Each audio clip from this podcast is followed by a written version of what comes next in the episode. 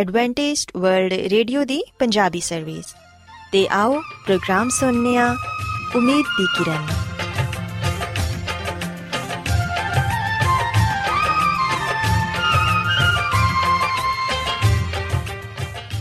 ਸਾਥਿਓ, ਮੈਂ ਤੁਹਾਡੀ ਮੇਜ਼ਬਾਨ ਫਰਾਜ਼ ਸਲੀਮ, ਪ੍ਰੋਗਰਾਮ ਉਮੀਦ ਦੀ ਕਿਰਨ ਦੇ ਨਾਲ ਤੁਹਾਡੀ ਖidmat 'ਚ ਹਾਜ਼ਰ ਹਾਂ। ਮੇਰੇ ਵੱਲੋਂ ਪ੍ਰੋਗਰਾਮ ਸੁਣਨ ਵਾਲੇ ਸਾਰੇ ਸਾਥੀਆਂ ਨੂੰ ਮੇਰਾ ਪਿਆਰ ਭਰਾ ਸਲਾਮ, ਕਬੂਲ ਹੋਏ। ਸਾਥਿਓ ਉਮੀਦ ਕਰਨੀਆ ਕਿ ਤੁਸੀਂ ਸਾਰੇ ਖੁਦਾ ਤਾਲਾ ਦੇ ਫਜ਼ਲੋ ਕਰਮ ਨਾਲ ਖੈਰੀਅਤ ਨਾਲ ਤੇ ਸਾਡੀ ਇਹ ਦੁਆ ਹੈ ਕਿ ਤੁਸੀਂ ਸਦਾ ਖੁਸ਼ ਰਹੋ ਸਲਾਮਤ ਰਹੋ ਤੇ ਖੁਦਾ ਤਾਲਾ ਤੁਹਾਨੂੰ ਆਪਣੀਆਂ ਬਹੁਤ ਸਾਰੀਆਂ ਬਰਕਤਾਂ ਨਾਲ ਨਵਾਜ਼ਣ ਸਾਥਿਓ ਇਸ ਤੋਂ ਪਹਿਲਾਂ ਕਿ ਅੱਜ ਦੇ ਪ੍ਰੋਗਰਾਮ ਨੂੰ ਸ਼ੁਰੂ ਕੀਤਾ ਜਾਏ ਮੈਂ ਚਾਹਾਂਗੀ ਕਿ ਸਭ ਤੋਂ ਪਹਿਲੇ ਤੁਸੀਂ ਪ੍ਰੋਗਰਾਮ ਦੀ ਤਫਸੀਲ ਸੁਣ ਲਵੋ ਤੇ ਅੱਜ ਦੇ ਪ੍ਰੋਗਰਾਮ ਦੀ ਤਫਸੀਲ ਕੁਝ ਇਸ ਤਰ੍ਹਾਂ ਹੈ ਕਿ ਪ੍ਰੋਗਰਾਮ ਦਾ ਆਗਾਜ਼ ਇੱਕ ਗੀਤ ਨਾਲ ਹੋਏਗਾ ਤੇ ਗੀਤ ਦੇ ਬਾਅਦ ਸਿਹਤ ਦਾ ਪ੍ਰੋਗਰਾਮ ਤੰਦਰੁਸਤੀ, ਹਜ਼ਾਰ ਨਿਮਤ ਤੁਹਾਡੀ ਖidmat 'ਚ ਪੇਸ਼ ਕੀਤਾ ਜਾਏਗਾ ਤੇ ਸਿਹਤ ਦੇ ਹਵਾਲੇ ਤੋਂ ਤੁਹਾਨੂੰ ਮਫੀਦ مشਵਰੇ ਦਿੱਤੇ ਜਾਣਗੇ, ਜਿਨ੍ਹਾਂ ਤੇ ਅਮਲ ਕਰਕੇ ਤੁਸੀਂ ਨਾ ਸਿਰਫ ਆਪਣੀ ਬਲਕਿ ਆਪਣੇ ਖਾਨਦਾਨ ਦੀ ਸਿਹਤ ਦਾ ਵੀ ਖਿਆਲ ਰੱਖ ਸਕਦੇ ਹੋ। ਤੇ ਸਾਥੀਓ, ਪ੍ਰੋਗਰਾਮ ਦੇ ਆਖਿਰ 'ਚ ਖੁਦਾ ਦੇ ਖਾਦਮ ਅਜ਼ਮਤ ਇਮਨੁਅਲ ਖੁਦਾਵੰਦ ਦੇ ਅਲਾਹੀ ਪਾਕਲਾਮ ਚੋਂ ਪੈਗਾਮ ਪੇਸ਼ ਕਰਨਗੇ। ਉਮੀਦ ਕਰਨੀਆ ਕਿ ਅੱਜ ਦੇ ਪੈਗਾਮ ਦੇ ਜ਼ਰੀਏ ਯਕੀਨਨ ਤੁਸੀਂ ਖੁਦਾਵੰਦ ਕੋਲੋਂ ਬਰਕਤ ਪਾਓਗੇ ਸੋ ਆਓ ਸਾਥੀਓ ਪ੍ਰੋਗਰਾਮ ਦਾ ਆਗਾਜ਼ ਇਸ ਰੂਹਾਨੀ ਗੀਤ ਨਾਲ ਕਰਨੀਆ जाते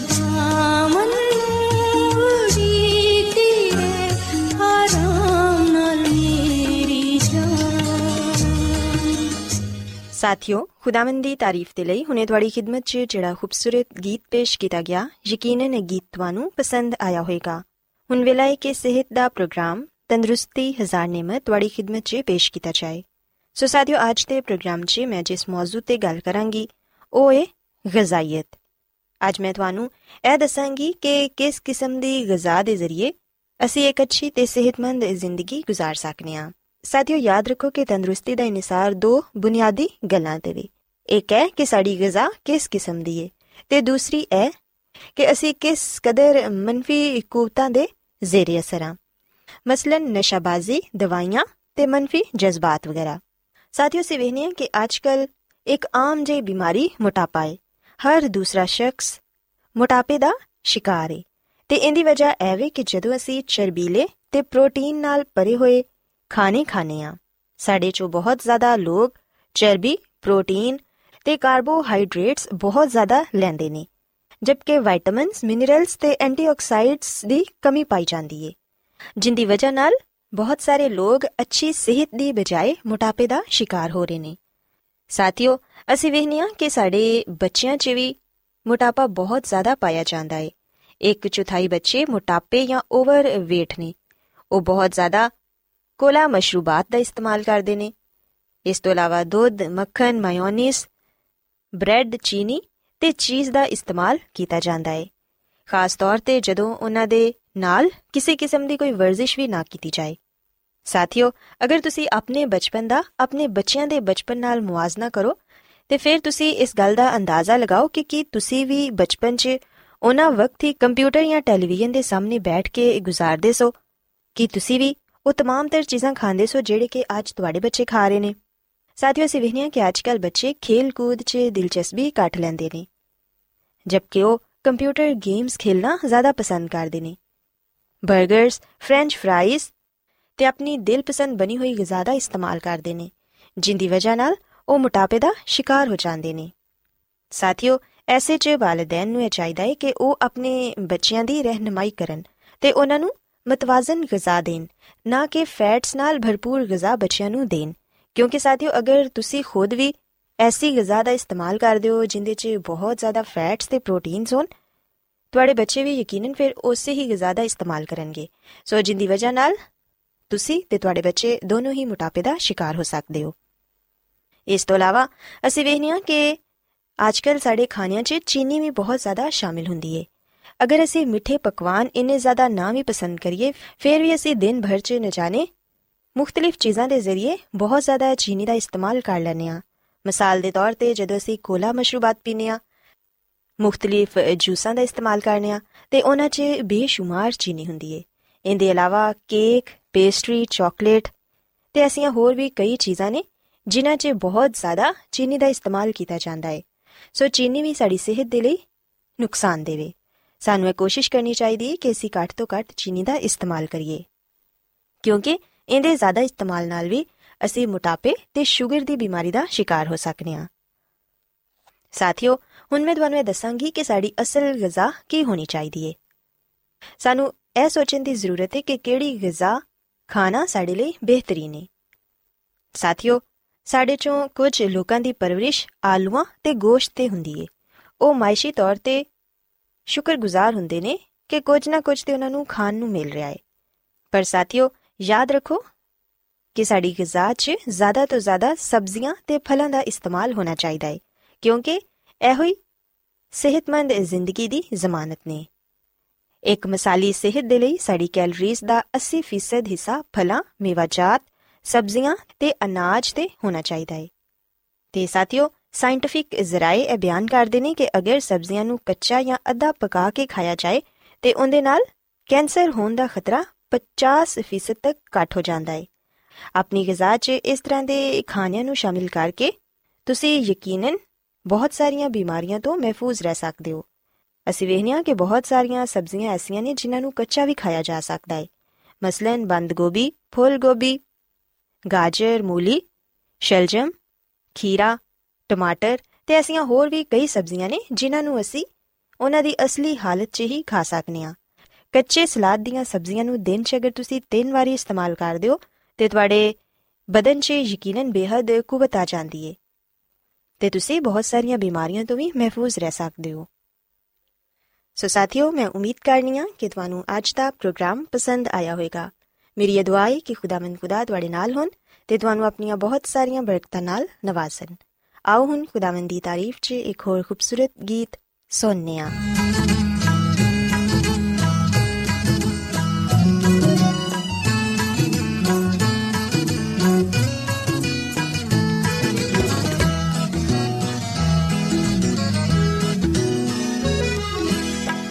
ਸਬਰ ਦੇ ਨਾਲ ਆਸ ਰੱਖ ਕੇ ਯਹਵਾ ਦੀ ਕਰਦਾ ਸਾਇਨ ਤਜ਼ਾਰੀ ਤਾ ਦੋਸਤ ਨੇ ਮੇਰੇ ਤੇ ਤਰਸ ਖਾ ਕੇ ਸੁਣੀ ਮੇਰੀ ਸਾਰੀ, ਆਹੋ ਜ਼ਾਰੀ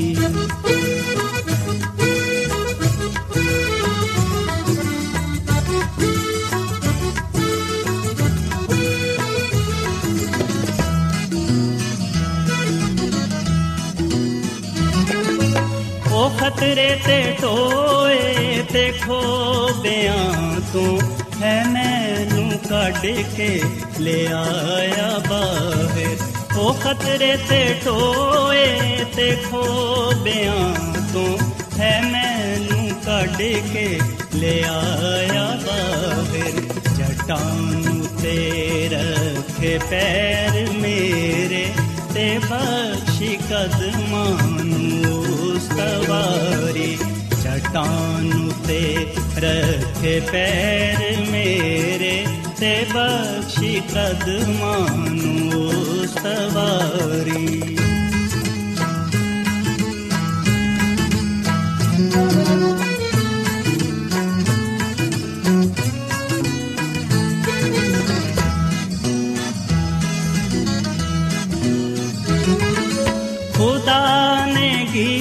ਇੱਕ ਨਵਾਂ ਸਿਖਾਇਆ ਕਿ ਜਿਸ ਤੋਂ ਹੋਵੇ ਤਾਰੀਫ ਉਸ ਦੀ ਖੁਦਾ ਨੇ ਗੀਤ ਇੱਕ ਨਵਾਂ ਸਿਖਾਇਆ ਕਿ ਜਿਸ ਤੋਂ ਹੋਵੇ ਤਾਰੀਫ ਉਸ ਦੀ ਬਤੇਰੇ ਮੰਨਣਗੇ ਖੌਫ ਉਸ ਦਾ ਤੇ ਆਸ ਰੱਖਣ ਰੱਬ ਉਤੇ ਸਾਰੀ। ਬਤੇਰੇ ਮੰਨਣਗੇ ਖੌਫ ਉਸ ਦਾ ਤੇ ਆਸ ਰੱਖਣ ਰੱਬ ਉਤੇ ਸਾਰੀ।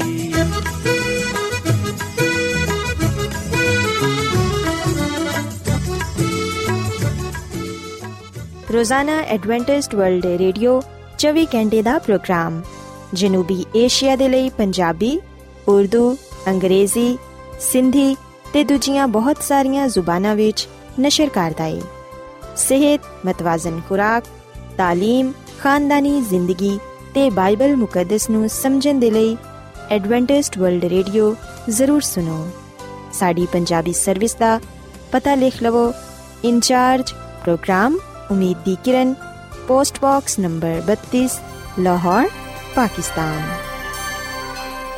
Adventist World Radio ਵੱਲੋਂ ਪ੍ਰੋਗਰਾਮ ਉਮੀਦ ਦੀ ਕਿਰਨ ਨਿਸ਼ਰ ਕੀਤਾ ਜਾ ਰਿਹਾ ਹੈ ਹੁਣ ਵੇਲਾ ਹੈ ਕਿ ਅਸੀਂ ਖੁਦਾ ਦੇ ਪਾਕ ਕਲਾਮ ਚੋਂ ਪੈਗਾਮ ਸੁਣੀਏ।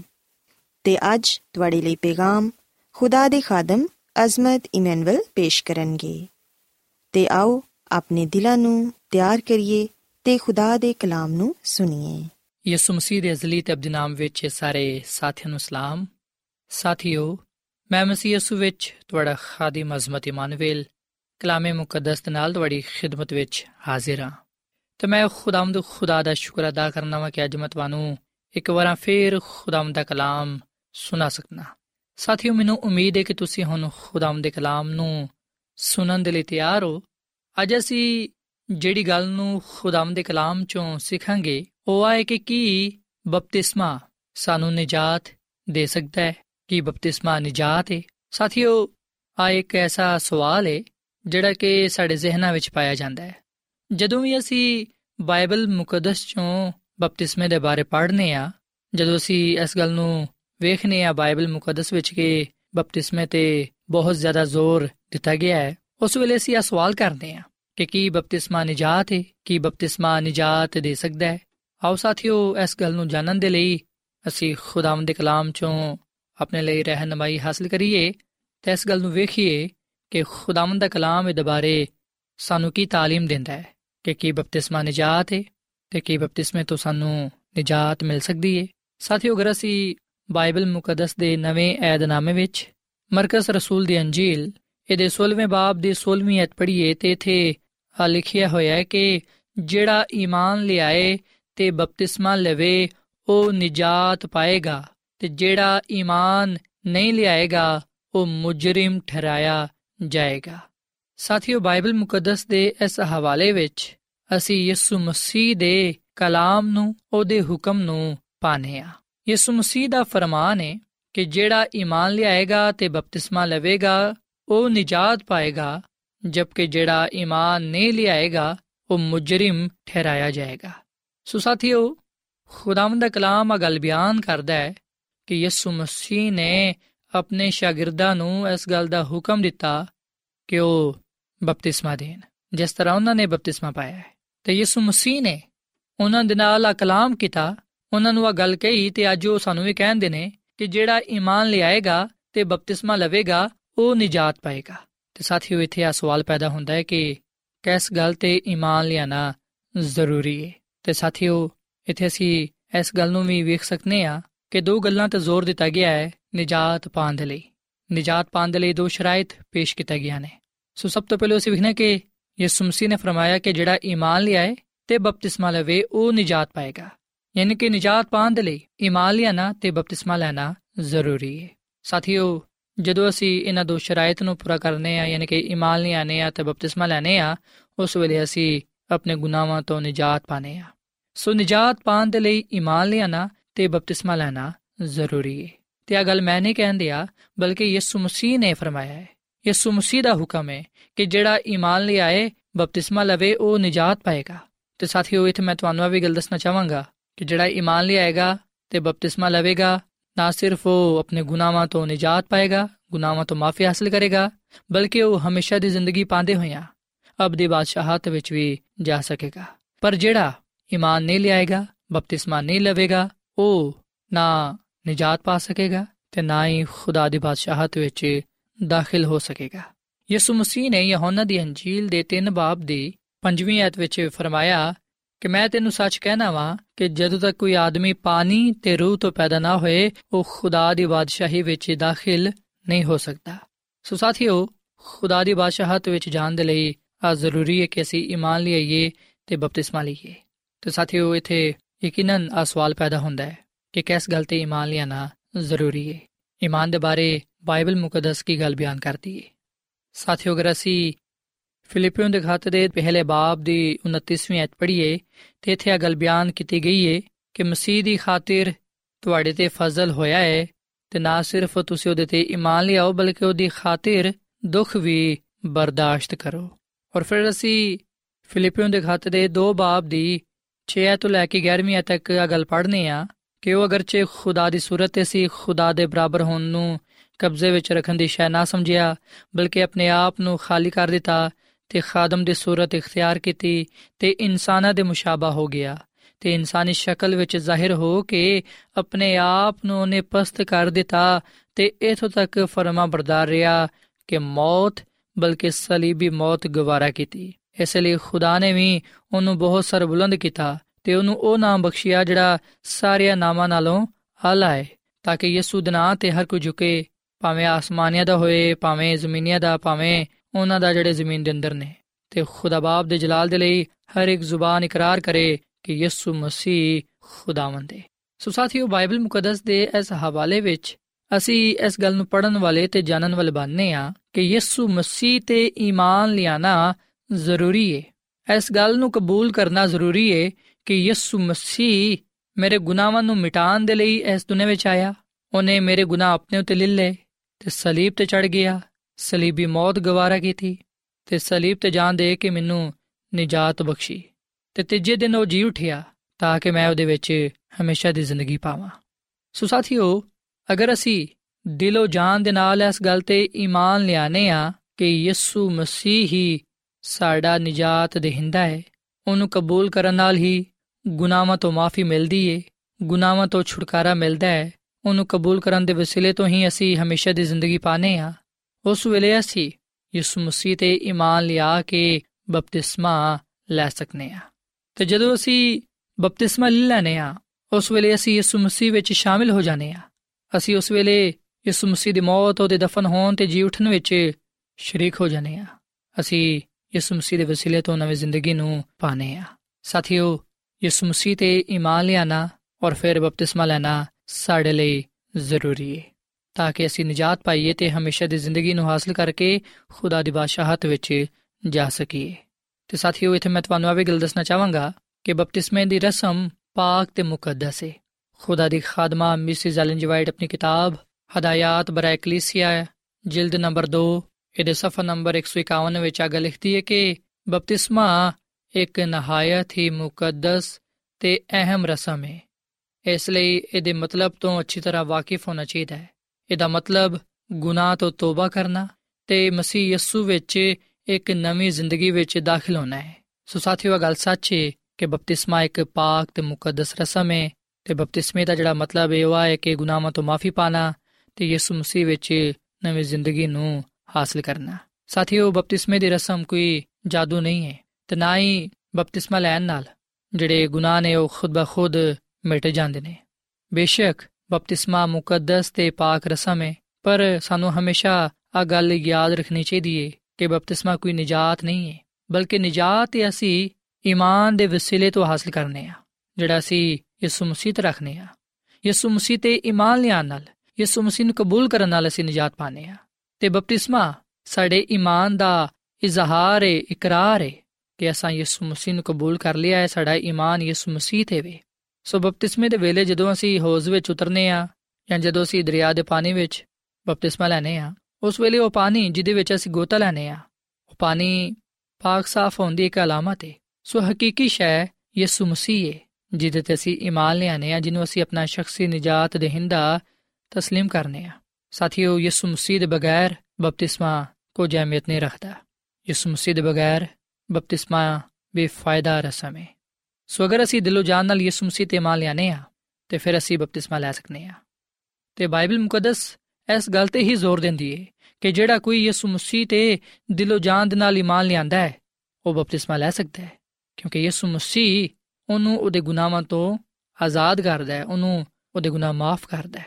ਸੋ ਸਾਥੀਓ ਬਪਤਿਸਮਾ ਨਜਾਤ ਦੇ ਅਹਿਦ ਵਿੱਚ ਦਾਇਮੀ ਸ਼ਮੂਲੀਅਤ ਹੈ ਬੇਸ਼ੱਕ ਬਪਤਿਸਮਾ ਨਜਾਤ ਨਹੀਂ ਹੈ ਬਪਤਿਸਮਾ ਕਿਸੇ ਨੂੰ ਵੀ ਨਜਾਤ ਨਹੀਂ ਦੇ ਸਕਦਾ। ਪਰ ਅਸੀਂ ਵਿਖਨੇ ਹਾਂ ਕਿ ਸਾਡੇ ਨਜਾਤ ਦੇਹਿੰਦਾ ਖੁਦਾਮ ਦੀ ਮਸੀਹ ਨੇ।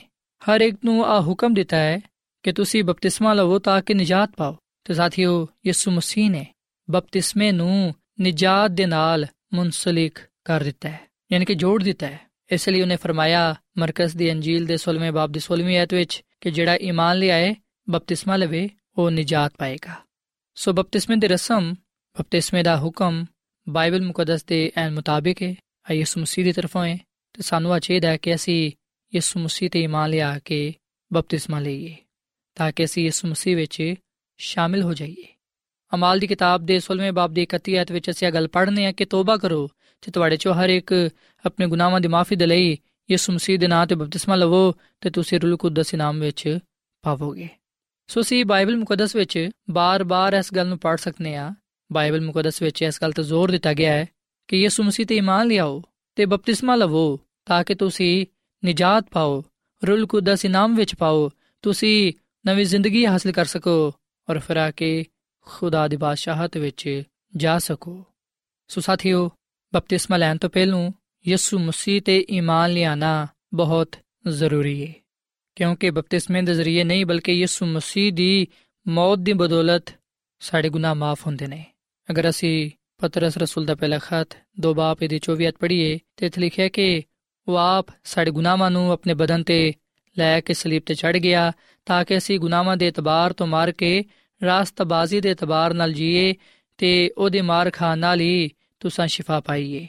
ਔਰ ਫਿਰ ਅਸੀਂ ਪਹਿਲਾ ਪਤਰਸ ਇਹਦੇ ਤਿੰਨ ਬਾਬ ਦੀ 21ਵੀਂ ਆਇਤ ਵਿੱਚ ਇਹ ਗੱਲ ਪੜ੍ਹਨੇ ਆ ਕਿ ਹੁਣ ਉਸ ਪਾਣੀ ਦੀ ਅਲਾਮਤ ਵੀ ਯਾਨੀ ਬਪਤਿਸਮਾ ਯਿਸੂ ਮਸੀਹ ਦੇ ਜੀ ਉਠਣ ਦੇ ਵਸੀਲੇ ਤੋਂ ਹੁਣ ਤੁਹਾਨੂੰ ਬਚਾਉਂਦਾ ਹੈ। ਉਸ ਤੋਂ ਜਿਸਮ ਦੀ ਨਾਪਾਕੀ ਨੂੰ ਦੂਰ ਕਰਨਾ ਮੁਰਾਦ ਨਹੀਂ, ਬਲਕਿ ਖਾਲਸ ਨੀਅਤ ਤੋਂ ਖੁਦਾ ਦਾ ਤਾਲਿਬ ਹੋਣਾ ਮੁਰਾਦ ਹੈ ਸੋ ਸਾਥੀਓ, ਬਾਈਬਲ ਮੁਕੱਦਸਾ ਗੱਲ ਬਿਆਨ ਕਰਦੀ ਏ ਕਿ ਜਦੋਂ ਅਸੀਂ ਬਪਤਿਸਮਾ ਲੈਨੇ ਆ ਉਸ ਵੇਲੇ ਅਸੀਂ ਯਿਸੂ ਮਸੀਹ ਦੇ ਵਸੀਲੇ ਤੋਂ ਬਚਾਏ ਜਾਣੇ ਆ ਅਸੀਂ ਉਹਦੀ ਰਾਸਤਾਬਾਜ਼ੀ ਨੂੰ ਹਾਸਲ ਕਰਨੇ ਆ ਸੋ ਅੱਜ ਮੈਂ ਤੁਹਾਡੇ ਅੱਗੇ ਅਪੀਲ ਕਰਨਾ ਕਿ ਤੁਸੀਂ ਯਿਸੂ ਮਸੀਹ ਤੇ ਦਿਲੋਂ ਜਾਨ ਦੇ ਨਾਲ ਈਮਾਨ ਲਿਆਓ ਉਹਨੂੰ ਆਪਣਾ ਸ਼ਖਸੀ ਨਜਾਤ ਦੇਹਿੰਦਾ تسلیم ਕਰੋ ਕਿਉਂਕਿ ਜਿਹੜਾ ਕੋਈ ਵੀ ਉਹਦੇ ਤੇ ਈਮਾਨ ਲਿਆਏਗਾ ਉਹ ਹਲਾਕ ਨਹੀਂ ਹੋਏਗਾ ਬਲਕਿ ਉਹ ਹਮੇਸ਼ਾ ਦੀ ਜ਼ਿੰਦਗੀ ਪਾਏਗਾ ਸੋ ਤੁਸੀਂ ਯਿਸੂ ਮਸੀਹ ਤੇ ਈਮਾਨ ਲਿਆ ਕੇ ਬਪਤਿਸਮਾ ਲਵੋ ਤਾਂ ਕਿ ਨਜਾਤ ਪਾਓ ਰੂਲ ਕੁਦਸ ਇਨਾਮ ਵਿੱਚ ਹਾਸਲ ਕਰੋ ਤੇ ਉਸ ਬਾਦਸ਼ਾਹਤ ਵਿੱਚ ਜਾ ਸਕੋ ਜਿਹੜੀ ਕਿ ਖੁਦਾਮਦ ਨੇ ਆਪਣੇ ਲੋਕਾਂ ਦੇ ਲਈ ਤਿਆਰ ਕੀਤੀ ਹੈ ਸੋ ਸਾਥੀਓ, ਇਸ ਵੇਲੇ ਮੈਂ ਤੁਹਾਡੇ ਨਾਲ ਮਿਲ ਕੇ ਦੁਆ ਕਰਨਾ ਚਾਹਨਾ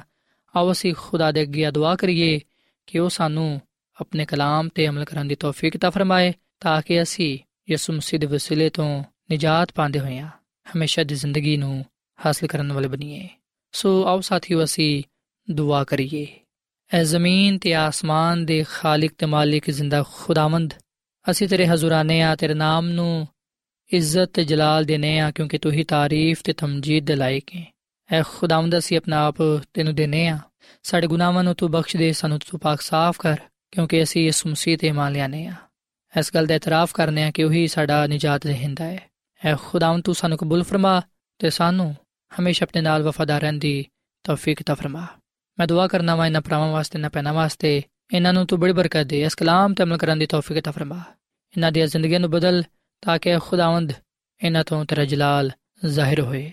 ਅੱਜ ਦੇ ਕਲਾਮ ਦੇ ਵਸਿਲੇ ਤੋਂ ਸਾਨੂੰ ਸਾਰਿਆਂ ਨੂੰ ਤੂੰ ਬੜੀ ਬਰਕਤ ਦੇ, ਕਿਉਂਕਿ ਇਹ ਸਭ ਕੁਝ ਮੰਗ ਲੈਨੇ ਆ ਯਿਸੂ ਮਸੀਹ ਦੇ ਨਾਮ ਵਿੱਚ। ਆਮੀਨ। ਐਡਵੈਂਟਿਸਟ ਵਰਲਡ ਰੇਡੀਓ ਵੱਲੋਂ ਪ੍ਰੋਗਰਾਮ ਉਮੀਦ ਦੀ ਕਿਰਨ ਨਿਸ਼ਰ ਕੀਤਾ ਜਾ ਰਿਹਾ ਸੀ। ਉਮੀਦ ਕਰਨੇ ਆ ਕਿ ਅੱਜ ਦਾ ਪ੍ਰੋਗਰਾਮ ਤੁਹਾਨੂੰ ਪਸੰਦ ਆਇਆ ਹੋਵੇਗਾ। ਆਪਣੀ ਦੁਆਇਆ ਦੁਰਖਾਸਤਾਂ ਦੇ ਲਈ ਤੇ ਬਾਈਬਲ ਮੁਕੱਦਸ ਨੂੰ ਜਾਣਨ ਦੇ ਲਈ ਤੁਸੀਂ ਸਾਨੂੰ ਇਸ ਨੰਬਰ ਤੇ WhatsApp ਕਰੋ। ਨੰਬਰ ਨੋਟ ਕਰ ਲਵੋ 001 747 281 2849 ਸਾਥਿਓ, ਤੁਸੀਂ ਸਾਡੇ ਪ੍ਰੋਗਰਾਮ ਇੰਟਰਨੈਟ ਤੇ ਵੀ ਸੁਣ ਸਕਦੇ ਹੋ। ਸਾਡੀ ਵੈਬਸਾਈਟ ਹੈ www.awr.org ਕੱਲ ਇਸੇ ਵੇਲੇ ਤੇ ਇਸੇ ਫ੍ਰੀਕਵੈਂਸੀ ਤੇ ਫਿਰ ਤੁਹਾਡੇ ਨਾਲ ਮੁਲਾਕਾਤ ਹੋਏਗੀ। ਹੁਣ ਆਪਣੀ ਮੇਜ਼ਬਾਨ ਫਰਾਜ਼ ਸਲੀਮ ਨੂੰ ਇਜਾਜ਼ਤ ਦਿਓ। ਖੁਦਾ ਹਾਫਿਜ਼।